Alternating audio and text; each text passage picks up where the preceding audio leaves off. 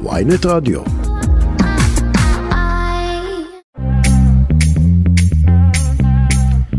שלום לכם, אתם אה, שוב איתנו בכסף חדש, התוכנית הכלכלית של ויינט רדיו. פה אנחנו מדברים על אה, כל מה שמשפיע או יכול להשפיע על הכיס של כולנו. אני צחי שדה, עורכת התוכנית שלנו היום היא שקד אילת, והטכנאי שלנו הוא עמית זק. ומה יש לנו היום?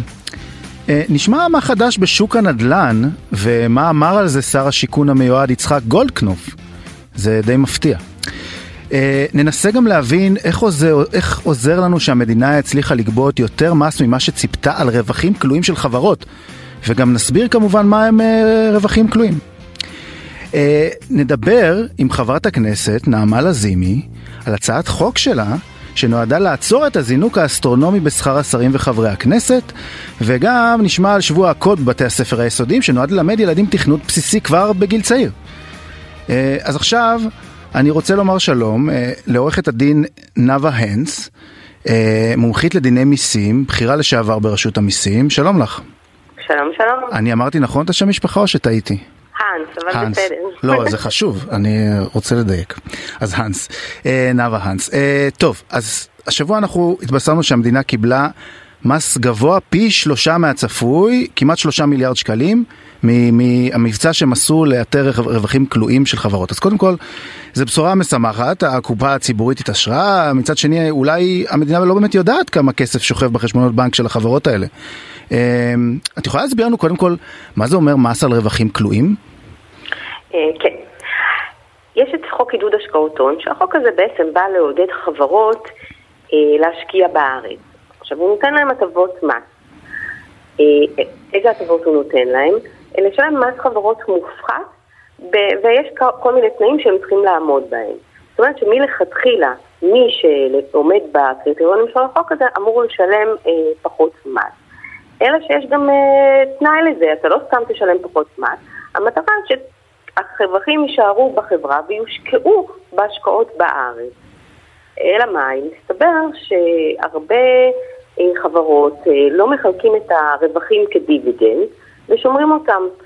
כי אם הם יחלקו את זה כדיבידנד, ישלמו מס, ולכן הם משתמשים במילה כלוא. Mm-hmm. והמבצע רווחים כלואים, זה, הם כלואים בתוך החשבונות. אז מה בעצם עשו כאן? יוציאו אותם, ישלמו יותר מס. אוקיי, ומה עשו כאן בעצם ברשות המיסים? איך הם מנסים אה, לאתר את ה... בעצם, בעצם פה אמרו בואו נעשה, זה כבר היה ב-2012, אז אה, שר האוצר דאז, שטייניץ, אה, הוציא לאור את מבצע רווחים כלואים אחד, וגם אז רצו למלא את החוסר בקופה הציבורית, שזה תמיד טוב, ופנו לחברות והציעו להם לשלם פחות מס, אם הם ישחררו את הכסף. והרבה חברות באמת גם אז אה, נהנו למבצע ושלפו את הכסף, חילקו אותו כדיבידנדים ושילמו פחות מס בסופו של יום. אמנם מצד אחד הקופה הציבורית מרוויחה כי משולם מס, mm-hmm. שיכול להיות שלא היה משולם, מצד שני, אותן חברות וחברות ענק, אנחנו צריכים להבין, משלמות הרבה פחות מס ממה שהן היו צריכות לשלם אם היו פועלות מלכתחילה אה, לפי הכללים של המיסוי הדו-שלבי. שמבדיל בין חברה לבין יחיד. ובעצם פוטרים אותם מעונש של הדבר הזה? על, על זה אין לא עונש, לא... זה, אין עונש בכלל. יש פה, זה עניין, אה, זה נשמע כאילו פלילי כי כלוא והמבצע, זה כמו לחלץ את וילי, אבל... כן, את יודעת, אם אני, אם אני אשמור אצלי מס שהייתי צריך לשלם, אז יטפלו בי, אני חושב. נכון, יש את הגילוי מרצון שבאמת יוצא כל כמה שנים, וזה באמת מאוד מזכיר, כי אה, בעצם אה, פה אה, באים ושומרים את הכסף, כי מותר לשמור את הכסף לכאורה, אין שום מניעה לשמור. אבל מצד שני, אה, עולה השאלה, האם באמת אה, מושגות, מושגים היעדים שמציב חוק עידוד השקעות הון, הרי לא בכדי אה, נותנים את ההטבות האלה, רוצים לגרום לאותן חברות להשקיע בארץ, שיהיה, שיהיה עובדים, שיהיה מחקר ופיתוח, זאת אומרת המטרה היא מטרה נעלה. אגב, אבל... באיזה חברות אנחנו מדברים פחות או יותר? נגיד אינטל, אה, חברות כאלה? כאילו... רפאל, אלביט, התעשייה האווירית. אוקיי. חברות גדולות. אוקיי, okay, עכשיו, זה, זה, זה באמת מעלה נקודה, כמה, כמה חברות הן אולי משאירות כסף למבצע הבא, אתה יודע, שמות בצד את הדבר הזה ואומרות, טוב, אנחנו נחכה שיגיעו אלינו. אני חושבת שאתה צודק, כי אתה לא יודע מתי יהיה המבצע הבא, כמו שאתה לא יודע מתי יהיה גילוי מרצון הבא. אה, פה זה היה ב-2012, 2020 יצא המבצע הנוסף, זאת אומרת שמונה שנים. מי שיש לו את האורך רוח ויש לו את הכסף, שווה לו אולי לחכות ולהשאיר את הכסף. דחיית מס, חיסכון במס. ואז כמה, יש איזה הערכות של כמה כסף אה, המדינה כן יכולה לקבל מהדבר הזה באמת? כמה, מפ, כמה מפסידה אולי? מבקר המדינה אה, פרסם אה, ב-2020 דוח והוא התייחס ל... הוא לא קרא לזה רווחים כלואים, היה פחות יצירתי, קרא לזה רווחים ראויים לחלוקה, והוא התייחס לזה שנמצא עוד הרבה כסף בחוץ. עכשיו, חלק, אחרי 2012, המבצע של הכלואים אחד, היה את המבצע של החברות ארנק, הוראת שעה שבאה בעצם לכל אותן אה, חברות ששכירים ולא רצו להיות שכירים והעדיפו להקים חברה כדי לשלם פחות מס. וניסו לפתור את זה ב-2017, היה תיקון חקיקה, ויצאו בעקבות זה הנחיות, סעיף 3ט1 לפקודת מס הכנסה שתוקן. עדיין, הוא אומר שם שכבר, עדיין ב-2018 יש עוד כספים, הרבה כספים, וזה טיפה בים. מה? אז uh, אני חושבת שצריך, יש שם להתייחס לביקורת של uh, מבקר המדינה, ואולי כאילו לראות מה אפשר לעשות כדי לא להגיע למצבים האלה. אז זהו, אז השאלה באמת מה אפשר, הרי המדינה מתעסקת עם זה כבר הרבה מאוד שנים אני מניח ואין איזשהו רעיון יצירתי על איך כן לקבל את המס הזה אולי קודם, אולי אה, לא לתת את ההטבות האלה לפני שקודם משלמים מס או אני לא יודע, אני, אני באמת מנסה להבין כי זה כאילו את, אנחנו מתארים פה מצב שיש פה המון כסף של האזרחים שלא מגיע כנראה. אני מסכימה איתך ואני חושבת שבאמת צריך אה, לחשוב, גם מבקר המדינה יש את... ודיבר על זה שלא היה, לא הוגשו המסקנות הסופיות של הדוח של הוועדה שהתכנסה בפעם הקודמת, לפני חוק ההסדרה. אז אני מאמינה שמה שצריך להיות זה באמת לעשות סיעור מוחות. ולחשוב בעצם איך אנחנו עוקפים את זה, איך אנחנו באופן ריאלי ניקח כל שנה אולי כסף, אולי נוציא אה, מבצעים אה, יותר טובים, אה, נבדוק את זה, ובשביל זה יש את המוחות במשרד האוצר, את פקידי האוצר, שהם חכמים, ואני בטוחה שהם ישבו ויחשבו יחד והתייחסו לנקודה הזאת לא בצורה חיובית שהנה, השארנו את קופת המדינה, אלא אולי יכלנו להשאיר אותה ביותר כסף. עכשיו תגידי, נגיד באמת הכספים הלא צפויים האלה שנכנסים לקופת המדינה, שהם מגיעים לאוצר, מה, מה באמת, מה קורה איתם בעצם? למה אפשר להשתמש בהם, לצורך העניין? מיסים האלה, כל היה תלוי בממשלה שתקום. זה, זה נחשב אבל בתקציב של השנה הזאת, בתקציב של השנה הבאה, הם, אה, זה נכנס לאיזשהו משהו שאומרים, טוב, אה, יש לנו עכשיו כמו העודפים לצורך העניין של השנה הזאת, או, שזה, או שיש לזה איזושהי צביעה אחרת או משהו כזה? בגדול, מה שהיה בשנת 2012, אז רצו לכסות את הבור שהיה בתקציב, mm. אז זה מה שעשו. אז כאן אני לא חושבת שלא היה בור, כי כן. הייתה גבייה יתרה. אז אה, אנחנו סך הכל מדינה שהקופה הציבורית שלה מלאה בכספי מיסים. כן, עדיין משלמת הרבה מאוד על החוב שלה, אבל כן. כן, ועדיין אני חושבת שנטל המס הוא לא כל כך שווה אם אנחנו רואים מה קורה כאן. חד משמעית. בסופו של דבר, אה, בעלי המניות של אותן חברות אה, יוצאים נשכרים בסופו של דבר, ומי שמשלם על עבודה כשכיר או כחברה קטנה או כעצמאי, משלם יותר מס. אה, בהחלט כן, וזה, ו, ואותו גם אה, יחפשו וימצאו, והוא ישלם את המס בסוף בדרך כלל. אה, עורכת הדין נאוה האנס, מומחית לדיני מיסים, בכירה לשעבר ברשות המיסים, אני מודה לך מאוד על ההסבר הזה, השכלנו. תודה רבה. תודה. טוב, אה, אנחנו יוצאים להפסקה מוזיקלית קצרה ונחזור לדבר על מה אמר שר השיכון והבינוי המיועד יצחק גולדקנופ. אנחנו אה, שוב לשמוע. אה, בכסף חדש, התוכנית הכלכלית של ynet רדיו, ואני רוצה עכשיו לומר שלום לאורי חודי, עורך מגזין הנדל"ן של ידיעות אחרונות. אהלן, מה נשמע? בסדר גמור, לפני שנתחיל לדבר, אני רוצה שתשמע משהו. מדברים איתי כל הזמן על משבר ומשבר ומשבר. אני לא הכרתי קודם את משרד השיכון, ככה שאני לא יודע שיש משבר בענף הזה. אין משבר דיור? אני רואה שבונים בארץ. אנחנו נכפיל, נשלש, נרבה, נחמש, נשש, רגע, רגע, אני רוצה להבין, אדוני. נשמונה, תשע, לעשר, נגיע להכל. בעזרת השם, אמן. אין משבר דיור כשאתה מסתכל על ה... אה, אני שומע מכולם שהתוכניות מוכנות וצריכים רק לצאת לבנייה. יש לי אנשים טובים במשרד השיכון שהם כבר נמצאים, להביא איתנו עוד איזה גלריה של אנשים מומחים, יועצים ובעלי מקצוע. אני חושב שנוכל להביא לעם תוך כמה שנים בשורה לכולם. טוב, אה, אורי חודי, תגיד, אתה מסקר נדל"ן אה, הרבה שנים, נכון? נכון. אז, אז רק נגיד שמי שדיבר עכשיו זה היה שר השיכון והבינוי המיועד אה, שלנו, יצחק גולדקנופ, כבר די סגור הסיפור הזה שהוא יהיה שר הבינוי והשיכון, וזה מה שהוא אומר. מה, מה אתה אומר? טוב, תראה, כשאני שמעתי בהתחלה, אני קיבלתי איזה, אתה יודע, איזה הודעה כזאת ש, ששר השיכון המיועד אמר את זה, ואני חייב להגיד שאני ככה חיפשתי, חיפשתי את ההקלטה, כי היה לי קצת מוזר, ושמעתי את זה עוד פעם ועוד פעם ועוד פעם, לראות אם יש פה משהו שמסתתר מאחורי הזה. תשמע, אין לי, אין, קשה לי מאוד להתייחס לדבר הזה, כי זה מאוד מוזר. זה מאוד מוזר, אתה יודע, כי יש פה בעצם אה, שר שיכון, שהולך להיכנס למשרד באחת התקופות אולי הכי מאתגרות שהיו פה בשנים האחרונות. ואתה יודע, אני, אתה יודע, או, ש, או שלא עשו פה שיעורי בית כמו שצריך, או שיש פה אה, סוג של אה, התעלמות. עכשיו, אפשר להסתכל על זה משני כיוונים.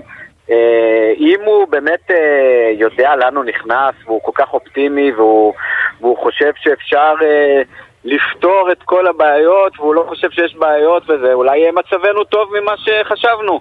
אבל מצד שני, ויכול להיות שאנחנו נמצאים אה, יותר לכיוון הצד ההוא, אה, יכול להיות שיש פה איזושהי אי, אה, לא יודע אם אי הבנה או אי התעמקות במטריה נקרא לה, אה, והכרה מקרוב של התחום ושל הענף ושל הבעיות האמיתיות. תראה, אה, עד כמה שאני יודע, שר השיכון המיועד אה, הוא לא אה, איש מקצוע בענף הנדל"ן, ועד כמה שאני יודע הוא גם לא בא מהפוליטיקה. הוא בא מהחינוך, יש לו רשת גני ילדים. בוא נגיד... מהחינוך ומהעסקנות אה, אפשר לקחת את זה בטייטל הזה, אני חושב. הבנתי. אז תראה, לשבת על הבמה ולהגיד שאין משבר דיור זה, זה בעייתי בעיניי. אני רק מקווה שהרעש שהאמירה הזאת אה, עושה וההתייחסות של הרבה מאוד... אה, גורמים לאמירה הזאת, אולי קצת uh, תעיר, כי תראה... אז מה, מה אומרים לא- באמת? אתה, אתה נמצא עכשיו גם באיזשהו uh, כנס באמת של בכירים בענף הנדל"ן, מה אומרים? נכון, תראה, אני, אני שומע פה כל מיני uh, אמירות לפה ולשם, בעיקר uh, של, uh, אתה יודע, אנשים הופתעו לשמוע אמירה כזאת, זה ללא ספק. אבל תראה, מצד שני אנחנו צריכים גם לזכור, משרד ממשלתי, משרד הבינוי והשיכון, יש בו אנשי מקצוע שעובדים תחת ממשלה כזו ותחת ממשלה אחרת וממשיכים ועושים את העבודה שלהם ויודעים בדיוק איפה כל דבר נמצא ומה המצב והכל. השר הוא זה שקובע את המדיניות, אני חס וחלילה לא מזלזל בתפקידו של שר או לא אה, בא ומזלזל גם בקביעת מדיניות, אבל בסוף אה, משבר לא, מעמיל, לא מעלימים בהתבטאות. אה, כן. המשבר פה, אנחנו כולנו יודעים שהמחירים מאוד גבוהים והדברים האלה צריכים אה, טיפול. אה, בואו נראה, אני חושב שהאמירה הזאת לדעתי אה, אולי תשנה איזושהי גישה, אה, נקווה... באמת, מה באמת אבל הדברים שאומרים בכנס הזה, הבנתי שרוב הדיבורים, וככה זה גם בזמן האחרון, מחפשים ודאות הרי בשוק הזה, ואתה יודע, זה באמת, זאת באמת אמירה שיכולה... אה, לעשות בדיוק את ההפך, זאת אומרת, אתה אומר, מישהו שרוצה לבוא, ועכשיו בריבית הגבוהה הזאת ללכת לפרויקט נדל"ן, או בתור אפילו בן אדם פרטי לקחת משכנתה ולקחת איזה, אה, הוא, אתה יודע, זה קצת מכניס אותו נראה לי לחרדות, לא? אה, כן, תשמע, יכול להיות, אמרת נכון, מדברים פה הרבה, הרבה כנסים וגם בכנס הזה מדברים על העובדה של אי ודאות בענף מורכב כמו נדל"ן זה בעיה. אנשים לא יודעים מה יהיה, קבלנים לא יודעים מה יהיה, המשכנתה משתנה ואנשים אה, קשה להם לתכנן קדימה אה, וזה בעיה. דיברו גם אגב פה בכנס הרבה על, על בעיית הרישוי, על העובדה שלאט לאט אנחנו מגיעים למצב שגם השלב של להוציא יותר בנייה אחרי שיש לך תוכנית מאושרת ואחרי שאתה כבר מתקדם להוציא יותר בנייה לוקח לך פה באמת שנים ארוכות ובכיר באגף תקציבים מתייחס לזה פה באחד הפאנלים ואמר שזה בעיה, וצריכים לתקצב את הסוגיה ולתת לאנשים, לבודקי התוכניות וכל האנשים האלה יותר uh, משכורות. תראה, אבל, אבל הדברים האלה, אתה יודע, הם, הם כל הזמן בשיח של, אה, של עולם הנדל"ן. Mm-hmm. כלומר, החולאים והמחלות והבעיות, כולנו מכירים, כולנו מדברים, ובאמת צריך ממשלה וצריך קובעי מדיניות שייתנו לזה עדיפות. אבל אז באמת אנחנו באים ו- ושומעים אה, יחד את ה... את הציטוט הזה שאין משבר נדל"ן, אז תקשיב, זו שאלה מאוד גדולה לאן הממשלה הזאת תלך. אגב, עוד, עוד, עוד שורה, עוד משפט שאמרו פה, וגם גורם לך קצת לחשוב, שבאף הסכם קואליציוני שנחתם עכשיו אה, אין אה, התייחסות אה, משמעותית או בכלל לתחום הדיור. כן, תראה. בוא, זה גם בעיה. יש לך חוץ מגולדקנופ את שר האוצר סמוטריץ' יהיה ושר הפנים כנראה אריה דרעי, אז בעצם זה השלושה שאמורים להוביל את ההתמודדות עם משבר הנדל"ן, אני מניח. זה, אלה, אלה המשרדים שמטפלים בזה, נכון? הם המשרדים שמטפלים בזה באופן ישיר, רק אל תשכח שגם משרד ראש הממשלה לוקח חלק יותר ויותר נכבד בנושא בשנים האחרונות. Mm-hmm. אפילו הוקמה ועדת חסמים במשרד ראש הממשלה שמטפלת בחסמי תשתיות ודברים משמעותיים כאלה. אבל תשמע, אתה צודק, כי הממשלה החדשה הזאת, אתה יודע, אני לא, אני לא מגלה פה שום סוד ואני לא חושף פה שום דבר, היא ממשלה ש, שכנראה לא הייתה פה עדיין. ויכול להיות שיהיו לה זוויות uh, כאלה ואחרות. אני יכול להגיד לך במאמר, uh, במאמר מוסגר או בזה, שבכנס שנמצא בו היום פתאום היו uh, יותר מפאנל אחד על יהודה ושומרון למשל. על נדל"ן ביהודה, ביהודה ושומרון, שמעתי דברים כמו פתרון משבר הדיור נמצא ביהודה ושומרון, זה דברים שלא כל כך שמעתי בשנים האחרונות בעצימות כזו. אבל יכול להיות שהממשלה הזו, זו הכיוון שהיא תיקח, אבל uh, תראה, אנחנו נצטרך לחכות ולראות. ושוב, הבעיות לא ייעלמו מעצמן. מחירי הדירות, uh, אם, בוא נגיד ככה, אם נתעלם זה לא ייעלם. אני כבר לא זוכר uh, של מי הסיסמה, אבל היא נכונה גם לנדל"ן. אורי חודי בהחלט כן, ואני רוצה לשאול אותך בעניין אחר לגמרי, כתבה שפרסמת היום דיברה על איזושהי אולי אה, בשורה, אני לא יודע אם זה בשורה, אבל אה, איזשהו פיילוט לפאנלים סולאריים על גגות של בניינים אה, של איפה שנמצא דיור ציבורי. אתה יכול לספר לנו על זה קצת? כן, האמת היא שזו יוזמה ממש ממש חשובה בעיניי. תראה, פאנלים סולאריים, כולנו יודעים מה זה פאנלים סולאריים, ובשנים האחרונות אנחנו רואים אותם יותר ויותר בשדות הפתוחים, על רפתות, על מבנים גדולים. אה, ואני יודע שכבר לפני תקופה אה, הייתה איזו מחשבה לקחת פאנלים סולאריים ולנסות לשים אותם על, אה, על מבני, על בתים משותפים, על גגות של בתים משותפים. אפילו שינו את החוק בשביל זה, כדי שיצטרכו רוב יותר קטן. אבל אתה יודע, ברגע שזה בניין משותף, הרבה דיירים, זה די קשה להעביר החלטה כזאת. כן, פה זה בעל הבית אחד, זה המדינה בעצם.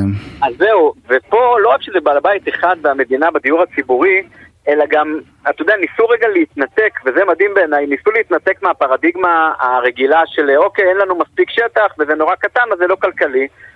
זה מחקר באוניברסיטת אה, אה, באר שבע בעצם לקח, אה, אה, לקח אה, שיטות של תורת המשחקים דווקא, ובדק את התועלות לא רק הכלכליות אלא גם החברתיות, והם הגיעו למסקנה שכן, אם לוקחים את כל המבנים של הדיור הציבורי וכן מצליחים לחבר כמה ביחד, וכן עושים אה, מהלך יחד עם אה, משרדי הממשלה, אז אפשר להגיע לתועלת שהיא כפולה, גם תועלת אנרגטית. גם אה, ל, באמת לייצר את הכסף הזה מה, מהשמש. זהו, באמת, מה יעשה, כסף... לאיפה יגיע הכסף הזה, ומה, מה, למה ישתמשו בעצם בכסף הזה? אז תראה, הכסף הזה קודם כל צריך לממן את הקמות המערכות, הרי כן. אף אחד לא עושה את זה בחינם. אבל במקביל לזה, הוא רוצים לקחת חלק ממנו, חלק מהכסף, ולהשתמש בו לתועלות של הדיור הציבורי, לשפץ את הלובי למשל, אה, לממן אה, דברים אה, לשיפוץ ה... כן, שזו הייתה ביקורת לא... חמורה מאוד שהם לא עושים את זה והמצב של הדיור הציבורי הוא על הפנים. המצב של הדיור הציבורי הוא נורא, גם מספר הדירות בדיור הציבורי הגיע ל-50 אלף, שפעם הוא היה הרבה הרבה הרבה יותר. אה, דיור ציבורי זה נושא אחר, רחב, כן. שאין ספק שצריך הרבה ממנו, אבל זה, אתה יודע, זה מין אה, נקודת אור ב, ב, ב, בנושא שהוא באמת אה, נושא חשוב שדי מוזנח בעיניי. טוב, תראה, באמת, יש לנו את גולדקנופ עכשיו, הוא ידאג לדיור הציבורי. כן, תשמע, אולי, אולי אין משבר דיור, אז אפשר במקום משבר דיור לעשות מעצמה של פאנלים סולאריים על, על בניינים של דיור ציבורי ובכלל. אולי זה העתיד. נהדר, טוב. אה, אורי חודי, אה, עורך מגזין הנדל"ן של ידיעות אחרונות, אה, תודה רבה לך על השיחה הזאת. תודה רבה, ליטות. ביי ביי. טוב, אנחנו יוצאים לעוד הפסקה קצרה וחוזרים לכסף חדש. עכשיו בוויינט רדיו, כסף חדש עם צחי שדה. טוב, חזרנו uh, לכסף חדש, ואחרי שאולי uh, התאוששנו קצת מהאמירה של uh, שר הבינוי והשיכון המיועד יצחק גולדקנופ, אנחנו רוצים לדבר על נושא אחר לגמרי. אני רוצה לומר שלום לסימונה הולשטיין, שהיא מפתחת תוכן במט"ח, ודוקטורנטית בתחום הטכנולוגיות, בטכנולוגיות הלמידה באוניברסיטת תל אביב, נכון? נכון, נכון, שלום צחי. אהלן סימונה, טוב, אנחנו רוצים אז לדבר על בעצם אה, אה, איזשהו שבוע קוד שמתחיל עכשיו בבית ספר, או שהתחיל כבר, בבתי הספר ה- היסודיים, שבו אנחנו מלמדים ילדים בני, בכיתות ד' עד ו', כבר לתכנת קצת בקטנה, נכון? נכון, נכון. אז את יכולה לספר לנו מה אה, קורה שם באמת? כן, אז בכל עונה זה חשוב, בטח אה, בחדשות האחרונות אה, לגבי משרד. החינוך זה חשוב אפילו יותר, אה, חינוך טכנולוגי. אנחנו לא יודעים מה הילדים שנמצאים היום בכיתה ד' יעשו כשהם יהיו גדולים, דבר אחד בטוח, טכנולוגיה תהיה מעורבת בזה בכל המגזרים. אה, אז אנחנו שמחים אה, אה, להפעיל וגאים להפעיל את אירועי שעת הקוד העולמי שמתרחש בכל העולם. אנחנו שמחים להפעיל אותו בארץ יחד עם משרד החינוך ועם גורמים נוספים. ובעצם זה שבוע מודעות למיומנויות דיגיטליות וטכנולוגיות בעידן הדיגיטלי שבו אנחנו חיים. אה, וגם למיומנויות של תכנות והיכרות עם טכנולוגיה, וגם אה, מיומנויות המאה ה-21, כמו יצירתיות, שיתופיות ועוד. אז מה בעצם אה, הילדים צריכים לעשות? מה, מה הם אז- מתבקשים?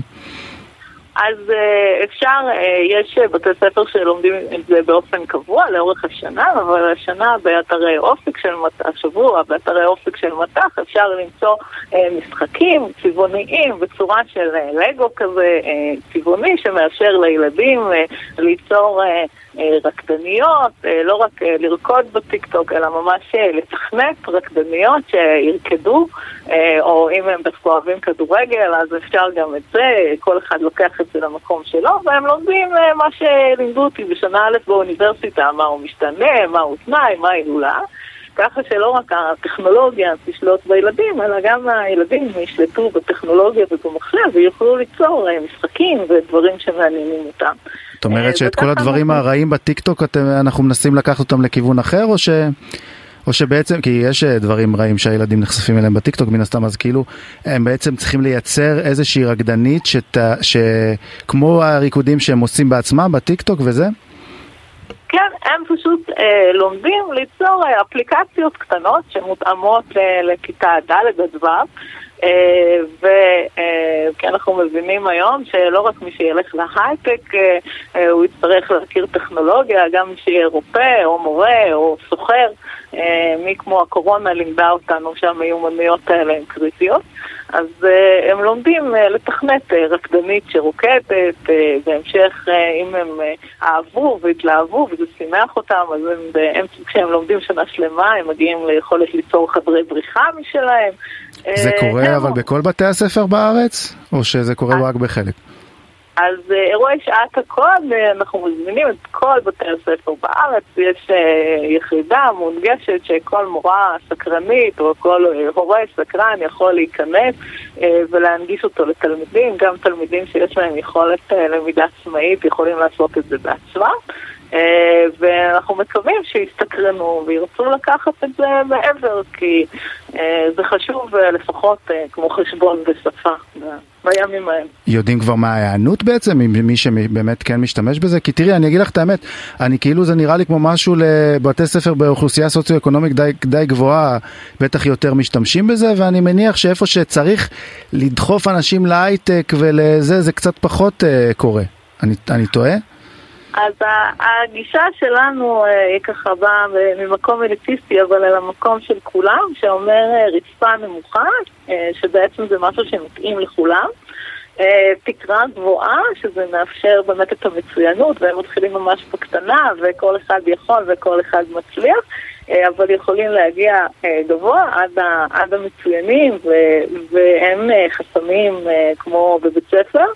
אה, וגם קירות רחבים, שזה אומר שכל אחד יכול לקחת את זה לתחום שלו ולדברים שמסקרנים אותו. אה, בקוד פלוס, בתוכנית שרצה באופן שנתי, אז יש לנו אה, בתי ספר מאילת ועד קריית שמונה. אה, כן, יותר קשה להנגיש את זה כשאין מורים, אבל אנחנו מנסים אה, גם באמצעות השתלמויות להכשיר מורים, כי...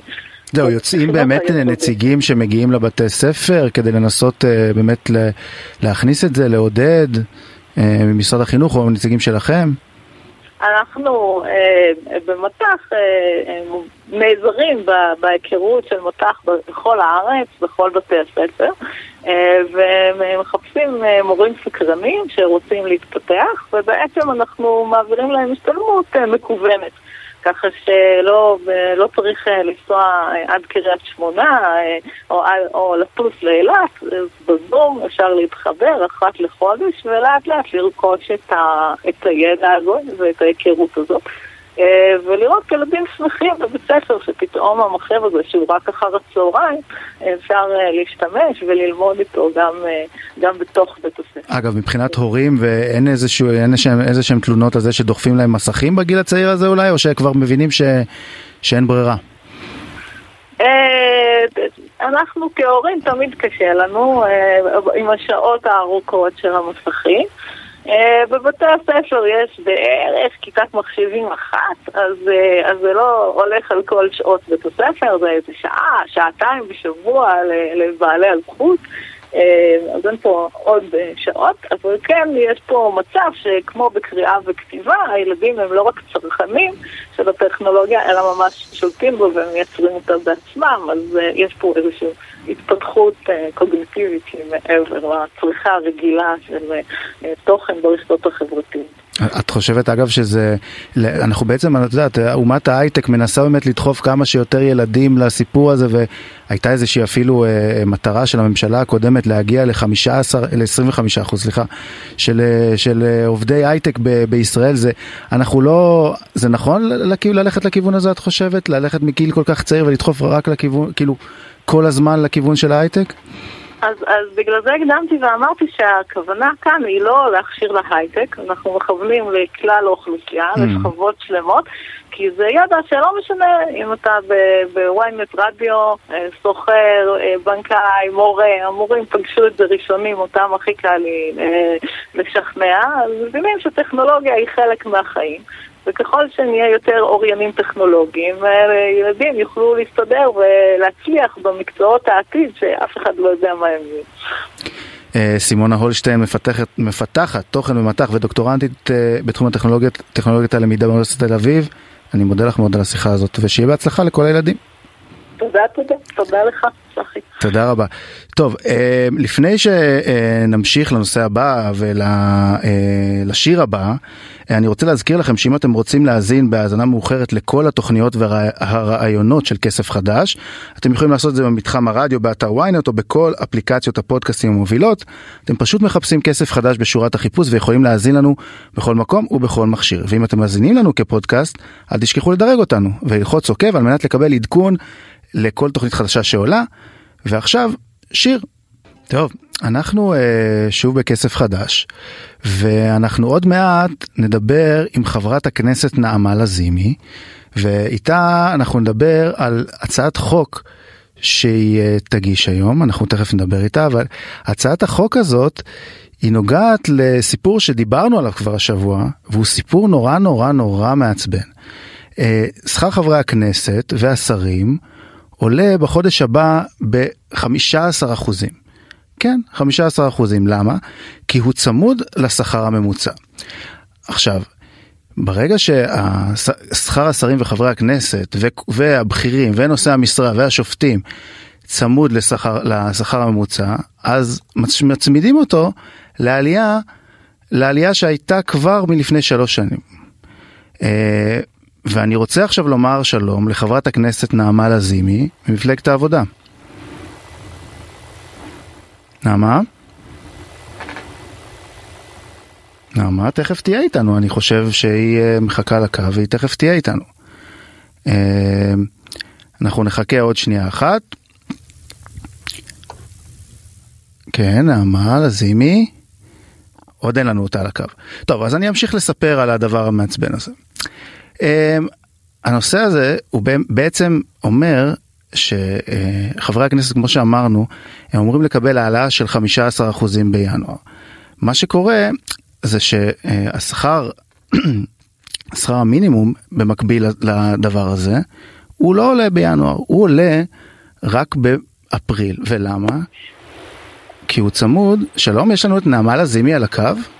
כן, יש. או, זהו, זה, זה, זה, זה היה קשה, זה היה קשה, אבל זה קרה. אז אני אגיד נכון. שלום באופן רשמי לחברת הכנסת נעמה לזימי ממפלגת העבודה.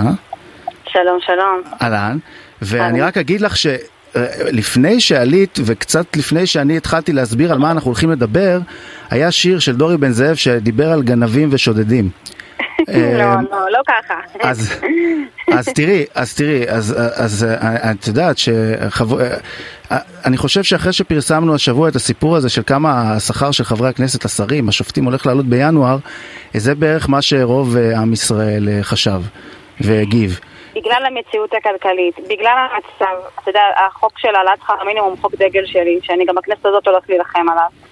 ואני דווקא אבל רוצה שהציבור גם יסתכל על זה רגע אחרת, כי זה לא הצעה שאני מציעה אותה רגע, כאילו... בואי נסביר קודם כל מהי ההצעה, כן, אני הסברתי אותה. בקצרה, אני רוצה שתסבירי אותה את קודם כל.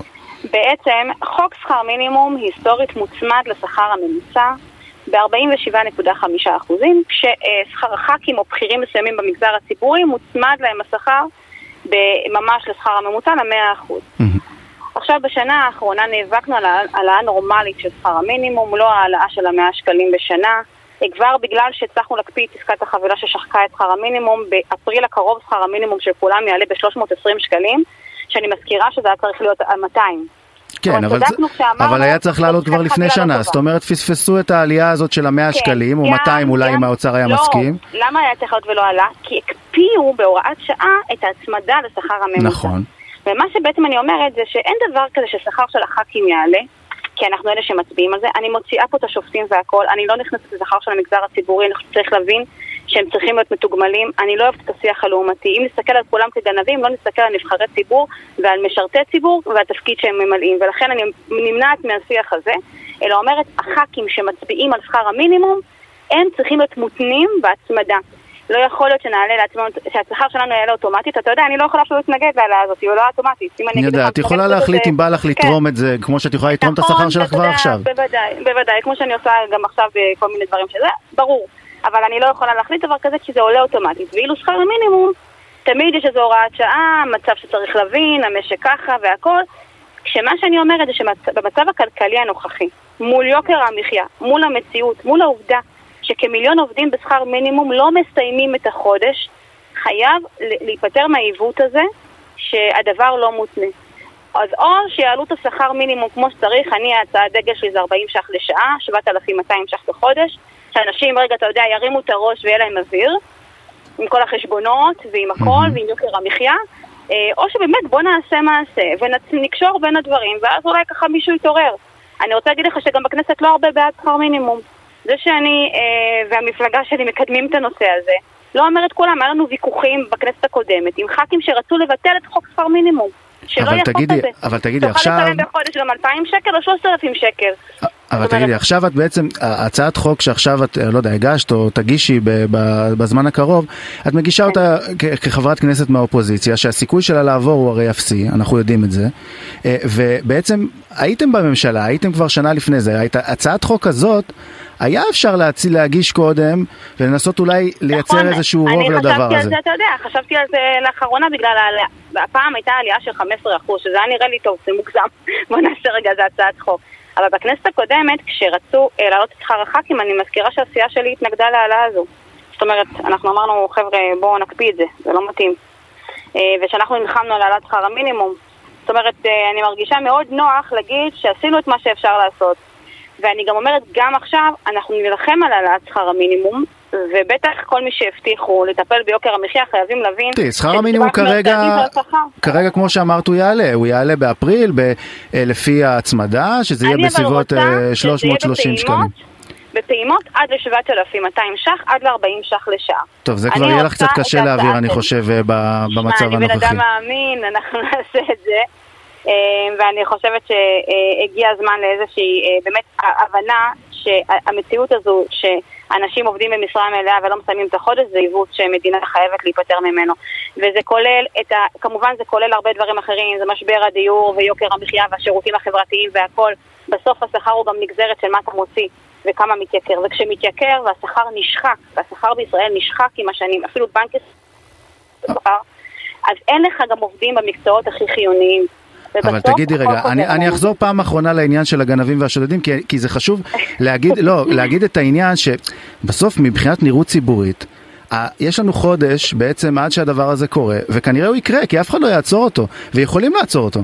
יכולים לכנס את ועדת כספים, להעביר, אה, אה, להעביר אה, החלטה אחרת, להעביר חקיקה אחרת עם מי שעכשיו ברוב בכנסת יכול לעשות את זה, אבל בינתיים לא נראה ש, קודם כל, שמישהו בוועדת מתכוון הכספים לעשות את זה. אכן אפשר לעשות מהלך עם הנושא הזה. לגבי השרים רק וראש חשוב- הממשלה בוודאות, בוועדת שרים אפשר, בוועדת כספים אפשר לעשות. והח"כים, נכון. אני רק חשוב לי להגיד, אני לא עושה את זה לא על המגזר הציבורי, לא על השופטים והכל. אני משרתי ציבור, אני לא רוצה להתערב להם בשכר, אני רוצה שהם ירוויחו כמו שצריך.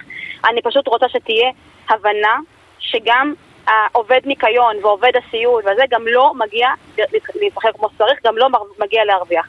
אני חושבת שבהקשר של הח"כים, לא כי אני אה, בשיח הזה של כולם שודדים אותנו, כולם זה, להפך, אני חברת כנסת חברתית, אני יודעת מה אני עושה יום-יום.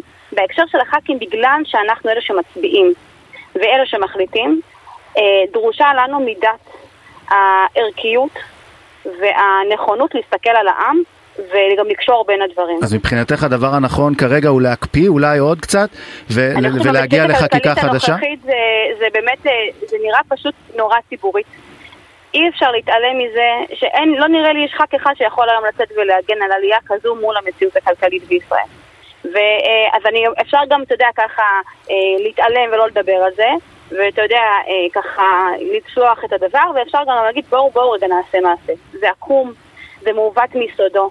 בשנה של צמיחה כלכלית, כשאנשים, אה, אה, כשיוקר המחיה מכה בציבור, במעמד הנמוך, במעמד הבינוני, בעוד הכלכלה צומחת וכביכול אה, אה, פורחת, זה דבר שהוא אבסורד. וחייבת להיות הלימה והתאמה בין צמיחה כלכלית לבין רווחה של אזרחים. בהחלט. עכשיו, אני אני אקח אותך טיפה לנושא אחר. אמרת באמת, אה, המצב במשק כרגע, מדינה עשירה הפיטורים, ואנשים עניים זה עיוות מוסרי, וזה המשפט שצריך לזכור אותו. ותגידי, אז אז העיוות המוסרי הזה, הוא קורה מבחינת פיטורים כרגע, יש לנו מפעל בצ- ב- בנהריה, בנהריה, נכון. בנהריה שיש 900 עובדים שהולכים הביתה, שאני לא אנחנו יודע, הולכים להילחם עליהם, יהיה דיון בכספים על זה, בוודאי. לפחות שהבעלים אה, ינסה למכור את המפעל לבעלים אחרים. פשוט לוותר על המפעל ולסגור אותו בלי הבנת ההשלכות על 900 משפחות, זה אבסורד. השאלה אם אפשר יודע- בכלל למנוע את זה, את יודעת, זו חברה אמריקאית, הם אומרים, אנחנו לא, זה לא מעניין אותנו הסיפור הזה, אנחנו לא רוצים גם למכור, לא רוצים שתהיה לנו תחרות, רוצים לסגור. מישהו יכול לעשות יש- משהו? מיני דרכים לייצר אה, שיח עם חברות. בסוף המדינה היא זאת שנותנת את חוק אה, עידוד השקעות הון, נכון. נותנת הקלות במס, הרבה דברים. מדינה אה, שתיכנס לזה יכולה גם לנסות, תראה, לא בטוח שיקנו, אבל עלינו לנסות למכור את החברה, במיוחד שהעובדים טוענים, ואני מאמינה להם, שיש רווחים, הם חיים את החברה, הם יודעים מה קורה, הם יודעים כמה הם מייצרים, מה התפוקות, מה הביקוש, ולכן אה, אה, אני, אני חושבת שעלינו להיכנס לזה בכל הכוח. אה, יש גם את הפיטורים עכשיו... תראי, יש 150 עובדים במכון התקנים שהולכים אחרי רפורמת היבוא. יש 650 עובדים בדואר שהולכים בגלל הרפורמה שאגב... בגלל ההפרטה, נכון. בגלל, בגלל ההפרטה שאגב, אני, אני חייב להגיד, יושב ראש ההסתדרות דיבר היום. הוא, אמר, הוא הצדיק את הפיטורים, הוא לא אמר, אנחנו הגענו להתאמות, היה שם הפסד של כספים. אני שלם עם הפיטורים האלה של 650 עובדים, שכמובן מקבלים חבילת פרישה, לפי מה שהגיעו והכל. את מסכימה עם זה? לא, אני אגיד גם משהו. במודל מסודר של מדינה אפשר לפטר והמדינה לוקחת אחריות על ההסבה המקצועית, על ההכשרה, על תקופת האבטלה, כמו שקורה במדינות סקנדינביה, בהם לא כל פיטורים הופך להיות כאוס של מדינה שלמה ולהתחנן לבעלים של המפעל ושל המכון ושל הזה, אלא המדינה יש לה כבר מנגנון שמתאים את עצמו לצרכים של המשק, לאפשרויות של מה שצריך, לכלכלה העדכנית, ומייצר מנגנונים של הכשרה, הסבות מקצועיות והשמה לצד חודשי אה, אה, אה, אבטלה בתקופת הלמידה ובכלל עד ההסתגלות. נכון, זה עולה כסף, אבל זה חוזר למדינה אחר כך בכוח עבודה שמותאם לצרכים הכלכליים. אני מסכים איתך המדינות ב-200 אחוז, אבל זה משהו שניסיתם לקדם אותו ולא הלך? בוודאי, לא תקשיב, ידוע שזרוע העבודה וכל נושא ההכשרות, על אף הרצון הטוב, אני חייבת לומר, עדיין לא מתפקד ברמה שהוא יכול להיות גיבוי לדברים האלה, וגם בתפיסה בסוף, המדינה צריכה להגיד, אני במצבים כאלה אשים את היד בכיס, אסבסד את האבטלה, אבל אתן לאנשים את ההזדמנות לעוד עשור, 15 שנה ויותר, של צמיחה כלכלית, של תרומה למשק. בסוף, הקמצנות הזו שלנו, היא עולה לנו בשירותי הרווחה, בהשלכות על המשפחה, על כל התקציבים שאנחנו צריכים כדי לאסוף את האנשים האלה מהמצב שהם נמצאים בו, בגלל שאנחנו לא נותנים את האפשרויות הנוספות.